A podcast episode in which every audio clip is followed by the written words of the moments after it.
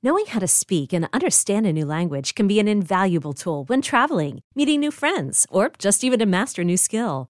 But it's not always simple when you're bogged down by textbooks and structure classes. That's why so many people trust Rosetta Stone. Rosetta Stone is the most trusted language learning program, available on desktop or as an app. It truly immerses you in the language you want to learn, like Spanish, French, Italian, Chinese, and more. You won't just be studying English translations. The Rosetta Stone intuitive process helps you pick up a language naturally, first with words, then phrases, then sentences. Don't put off learning that language. There's no better time than right now to get started. For a very limited time, listeners can get Rosetta Stone's lifetime membership for 50% off. Visit rosettastone.com slash rs10. That's 50% off unlimited access to 25 language courses for the rest of your life. Redeem your 50% off at rosettastone.com slash rs10 today. And joining us on this Friday edition of Daybreak is our good friend Chris Hummer, national college football writer for 247sports.com. Chris, how you doing? Doing great, man. Thanks for having me on. Holding up in the midst of this pandemic. Uh, how are you? Are you getting creative at this point? I know from a a work standpoint, we're all trying to come up with ways to cover college football in in manners that don't involve practice or spring games or even right now having a firm understanding of exactly what we're going to have in front of us in the fall. But uh, you've been doing some really great stuff there at 247sports.com. And certainly, big reason why we wanted to have you on the podcast today is to talk about the the developmental rate at Alabama. And you've touched on this in the past, I know, in terms of how this has worked under Nick Saban in Tuscaloosa. But uh, talk to us a little bit about how this latest analytical piece is maybe a little bit different than what you've done in the past. Yeah, so I've looked at overall development for top 247 guys specifically. Um, any guy, like basically four star prospects every cycle and how they transition to the NFL. Alabama was atop that ranking when we did it earlier this year. But I know just anecdotally from watching the drafts and kind of doing a study similar to this in the past that five stars have a particularly high hit rate at Alabama. Something like that just kind of gets me curious, and I dove into the numbers a little bit, and it's it's pretty staggering. Um, 51.5% of Alabama five stars, at least those eligible. There are some distinctions, but it doesn't really affect the numbers much. Go on to be first round picks. So more than half.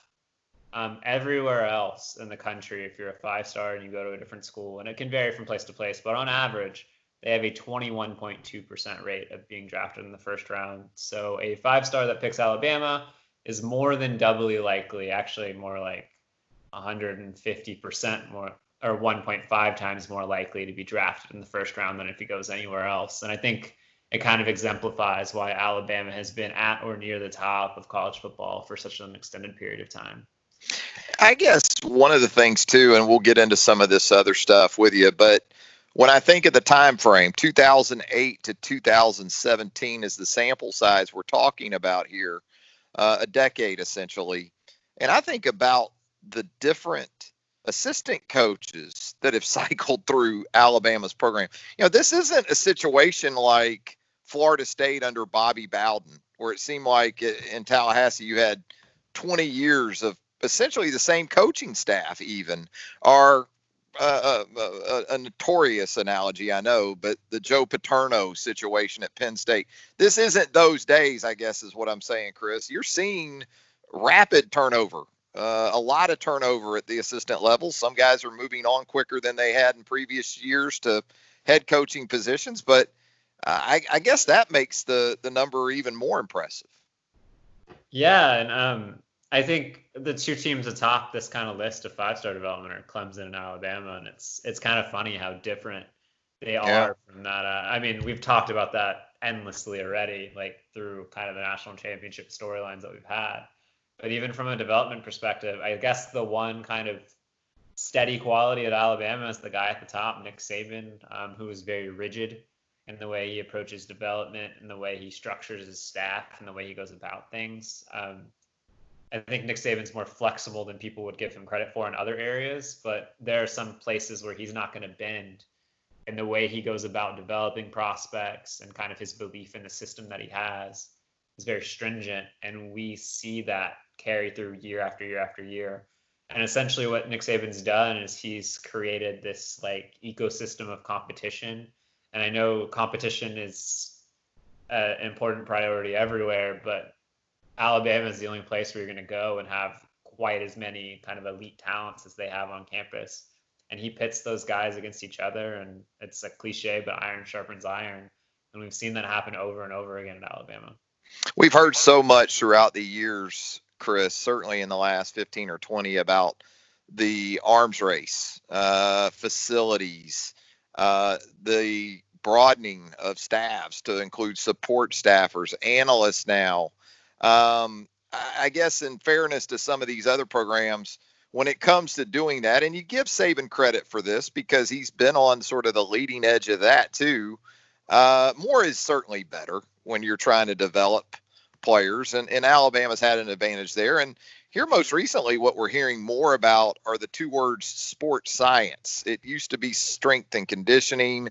Now it seems like it's evolving more and more into uh, what Alabama looks to be transitioning to from Scott Cochran into David Ballou and Matt Rhea. Can you envision that sort of perspective, that angle, maybe becoming the next hot thing in terms of the the arms race that we talk about a lot? Yeah, I think in some ways it's already really hot. Um, as you said, Alabama's been at the forefront of kind of these staffs ballooning, and that includes strength and conditioning staffs. I believe we are have rather either hit the first million dollar strength and conditioning coach, or we're close to it. Iowa's uh, strength and conditioning coach makes in the upper nine hundred thousands, and that's kind of a pretty significant mark. Uh, when you think about that, we're only what 24 years removed from Steve Spurrier being the first million dollar coach. Period. Yeah. Shows you how things have changed, but yeah, it'll be. I'll be really interested to see what happens at Alabama with its new staff. Obviously, Scott Cochran had a significant amount of success in his time, but I think you also saw players, particularly at the linebacker position, getting hurt at a pretty extreme rate. And I think some of the sports science measures will allow players to stay a little healthier. And it'll be interested to see with stuff like the Whoop app and the Apple Watches that I know Alabama is using, how much further they can push that development because they've already pushed it to an extreme not an extreme level, but a really high level. And Nick Saban's always looking for that kind of next cutting edge thing to put Alabama over the top. Yeah, Chris, I guess right at 52% or a little under 52% of a conversion rate of five stars into first round picks is pretty impressive, but 82% of five stars being drafted at all, um, I, I think is right there with it. Clemson, a little bit of a higher percentage from that perspective. Let me ask you about some of these other programs that you've included here. Was there one or two that surprised you one way or the other? Maybe they didn't sign or, or amass as many five stars as you would have thought before going into this research, or perhaps you thought their conversion rate to first round picks and or draft picks in general would have been higher. Did you have some things that sort of were reaffirmed for you, and were there some things that perhaps surprised you a little bit? Yeah, I mean, for sure. Uh, Florida, and I've done these kind of studies for a year or two now, and I'm always surprised to see Florida kind of as high as they are. Um, those classes from like 2010, 2013, in terms of five stars, were really, really strong. Uh, Florida went through a lot of coaching uh, kind of turmoil during that period, but they've been developed in Gainesville no matter what. And I think that kind of speaks to kind of a sleeping giant giant element of Florida. Um, Dan Mullen has, I mean, we know Florida is capable of winning national championships, but Dan Mullen has proven his chops as a developer time after time. And if he can kind of raise the ceiling of Florida's classes a little bit under his direction, um, I think Florida could be in a position where it could go on a really, really strong development run. Um, that kind of stands out, especially when you look at Mississippi State, which had a really nice hit rate, a much lower total uh, during his direction. Um, LSU kind of surprised me a little bit too.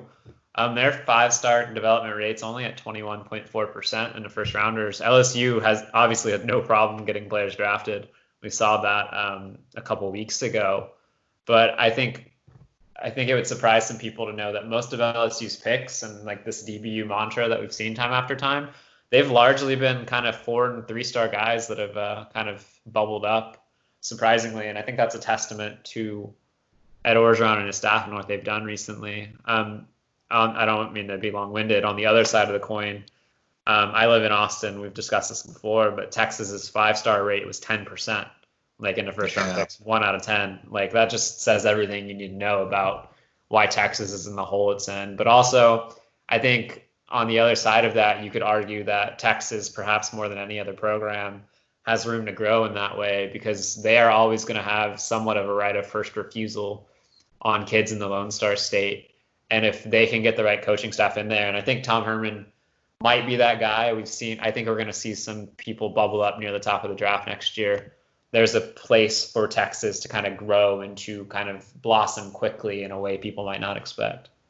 I guess the study you did as well, Chris, illustrated a changing of the guard too in some ways in college football. When you look at 2008ish and Saban was just really starting to get the thing rolling here in Tuscaloosa. Meanwhile, at Southern Cal, you're starting to wind down with Pete Carroll, Mack Brown, and Austin. Uh, still had some good teams, but it, it, seems like there was sort of that that uh, that change that was coming in, in college football. Oh, no doubt, and it's it's a change that we all know uh, pivoted to the southeast. Texas and USC were, at least for me growing up, were like kind of the it teams of college football. I realize it depends on what area you were in. Some people might follow Nebraska. It might have been Alabama for them. It might have been Penn State or whatever. But for me, it was Texas and USC, kind of in the early 2000s, and Oklahoma to an extent as well. And Nick Saban's kind of a rival at Alabama. I realized he won a national championship at LSU early in the decade completely changed the way things work. And I, there will be books written about this in the future. But kind of that arms race that you talked about earlier, and what Nick Saban did to kind of drag Alabama about everybody else, cause everybody to chase. And some schools, especially in the southeast, spent money to kind of keep up, and other schools out west, like USC, made some made some poor decisions and some bad hires, and they're still kind of middling as a result. And uh, yeah, the college football cynic you know, is going to look at this study and say, well, yeah, look at the teams. Alabama, Clemson, Florida, LSU, Ohio State, Georgia, Florida State, Southern Cal, Texas. I mean, really, how different do you think a study like this will look in 10 years' time? Or are these still going to be pretty much the primary players in, in, in your way of, of sort of projecting things, Chris? I mean, I guess it depends on how you look at it. If you're talking about are these going to be the schools mostly recruiting the five stars? Yeah, I, I mean, I'm sure. Like Michigan might sneak in there, Penn State, Oklahoma, uh, Miami potentially if things get off right, Texas A&M, they might all sneak into that equation. Like at the end of the day, like we all know college football is a blue blood sport. The teams that can spend the most and kind of put themselves in the position to attract these five star players are always going to be at the top. I think why we see dynasties rise and fall and why we see teams be successful and not successful comes down to the hires they make and the coaching staffs they have. And the coaching staffs and the development at those programs is the reason why an Alabama and a Clemson have been atop college football for the last five or six years. They're atop this five star development process, or they're atop this five star development rating and that translates to the field because if you're developing your five stars you're most likely going to be recruit developing everybody else pretty well as well and that environment has kind of allowed alabama and clemson to separate from everybody else at least maybe until last year we've seen lsu ohio state and georgia really push into that space but it's kind of a it's a five team race right now. And those teams for the most part are developing their players at a better ratio than everybody else. It's like it's pretty self-explanatory at the end of the day but it is it is kind of eye-opening to see the numbers rise and fall over time and to kind of follow the teams because it usually is going to mirror mirror the results on the field pretty well. You mentioned resources. We're going to hit on that in just a second when we come back with chris Hunt of 247sports.com, the college football writer on the national level for us there at 247sports.com. This episode is brought to you by Progressive Insurance. Whether you love true crime or comedy, celebrity interviews or news, you call the shots on what's in your podcast queue. And guess what? Now you can call them on your auto insurance too with the Name Your Price tool from Progressive. It works just the way it sounds you tell Progressive how much you want to pay for car insurance, and they'll show you coverage options that fit your budget. Get your quote today at progressive.com to join the over 28 million drivers who trust Progressive. Progressive Casualty Insurance Company and Affiliates. Price and coverage match limited by state law. Now, Chris, again, you talked about resources in relation to being able to develop talent at a rate that certainly Alabama, you've illustrated, has been able to do it. The Blue Bloods, as we talked about, uh, with this pandemic uh, that we're going through, and certainly on the college sports level. Uh, you also recently had a piece about how it's impacting salaries. And I don't think a lot of folks were surprised to read that even though Iowa State is a Power Five program technically, that if there was going to be an athletic department uh, at the Power Five level that was going to be impacted negatively and perhaps have to make some concessions to uh, try to compete at that level, it, it, would be a place like Iowa State. And so, with that in mind, um, you know, is, is, is this a stopgap type situation? You think at places like Iowa State where bonuses are, are being withheld or deferred at best, I guess, and in trying to maintain contact with the the programs and athletic departments that the Iowa States of Power Five are going to have to compete with? I think for now, you're it's kind of those mid-tier Power Five program teams that you're going to see kind of uh, step into that um, area. I think yesterday Arizona or Wednesday Arizona uh, had Kevin Sumlin and um, their head coaches take a 20% pay cut. I don't think mm-hmm. it's exclusive to a program like Iowa State that has an athletic department budget of 80 million. But at the end of the day, 80 million sounds a heck of a lot different than I think Texas, which has a budget of 220 million. You know, it's a pretty significant gap. So they're not necessarily on a level playing field. What I would say about potential cuts and potential salary reductions in the future, a lot of those bigger schools that we're talking about earlier in the five star development are probably going to be fine in the short term. A lot of them have reserves, at least to a point but those are also the schools that are spending on facility upgrades and coaching buyouts and everything else at a pretty high rate. I think if we have kind of an extended period where the economy lapses and college football season's affected, which affects everything about the bottom line of college athletics, we're going to start seeing some of the bigger schools hurting too they might make more money, but they also spend more money than everybody else. And college is kind of college athletics is kind of turned into spend what you got. Uh, and if that's the case, like I don't anticipate like Alabama going to Nick Saban saying like, "Can you please take a pay cut?" But I can see a world in which the salaries that have kind of rapidly risen in college football start to slow down a little bit because it's just not an environment conducive to people getting paid a lot of money or at least getting paid more money than they are now. Where are you at as we get into mid May now or head towards mid May in terms of this whole will they play, won't they play, will they play later? Um, have you heard or uh, been swayed in a way by anything since we last spoke that has you feeling a, a little more of a definitive um, thought about what college football in 2020 might look like? Yeah, actually, briefly, I want to point out it's not just those. I mean, it is for the most part the smaller athletic departments in the Power Five, but Oregon and USC have both taken like yeah, it's true big cuts already. So like it's it's it's not just exclusive to the Iowa States of the world. In terms of football in the fall, I continue to believe we're going to have some sort of college football season in 2020. I've heard lots of different scenarios about how that could go and what could happen. I'm of the opinion right now that the most likely thing is we have some sort of delay uh, in the fall, perhaps cutting the non-conference schedule, which comes with its own set of hurdles because the non-conference schedule is worth a lot of money to both the teams that host the games and the teams that get paid to go play the games. But I think there is a significant um, kind of hope that they will be able to play football at some point, maybe in early October or late October to get people on the field. Um, the spring football potential, the spring football season has been thrown out there a lot, but I think the large, the general preference is to have everything occur in the fall if possible.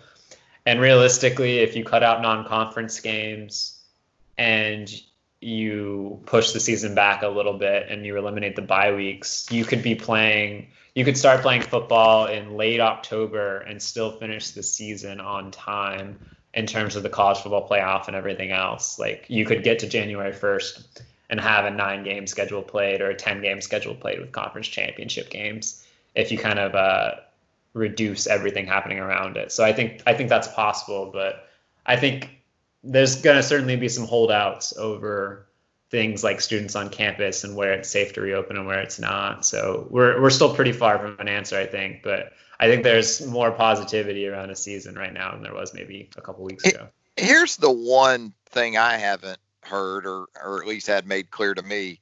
We hear about having to have students on campus. I haven't heard anyone say all the students have to be back on campus. So in other words, if there is a a staggered opening for universities around the country. Uh, is it is it plausible to think that with that type of scenario, you could play football in the fall if, if you don't have all the students back? You, you get where I'm going with that? Yeah, I I think I've had a couple of athletic directors mention similar things. I think there's going to be a significant push that if most colleges can play, and yeah. most colleges have people on campus that they want everybody else to.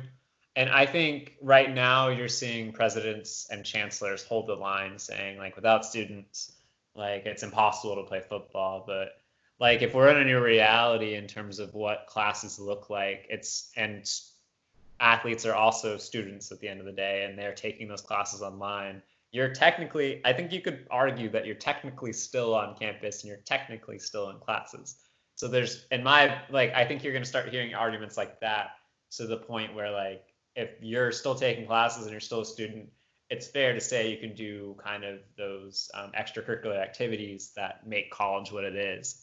And I think that's mm-hmm. the argument you're going to hear from people.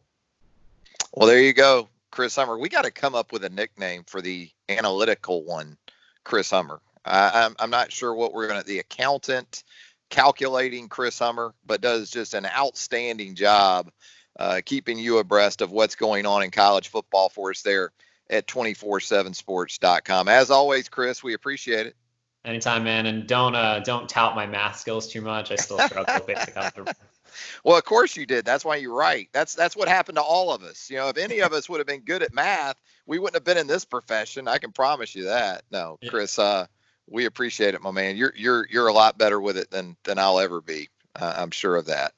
But um, Chris does a great job, and we certainly appreciate him here at BamaOnline.com and part of the Built by Bama Online podcast. Which, if you haven't already, we certainly hope you will consider strongly subscribing to the Built by Bama Online podcast. Also, leave us a rating, a review while you're there. We would appreciate it, and we definitely appreciate you. Have a great weekend, everybody. Okay, picture this. It's Friday afternoon when a thought hits you. I can waste another weekend doing the same old whatever, or I can conquer it. I can hop into my all new Hyundai Santa Fe and hit the road. Any road. The steeper, the better. Because my all new Santa Fe is available with HTRAC, all wheel drive, so I can hit the trail without a worry in the world. Heck, with three rows and best in class rear cargo space, I can pack the whole family in with all our gear. We've got available dual wireless charging for our phones, so we'll never lose touch with civilization, and we won't lose touch with the primordial power of Mother Earth. So, which is it? Waste the weekend or do something a little more epic? And conquer it in the all new Hyundai Santa Fe. Visit HyundaiUSA.com or call 562 for more details. Hyundai, there's joy in every journey.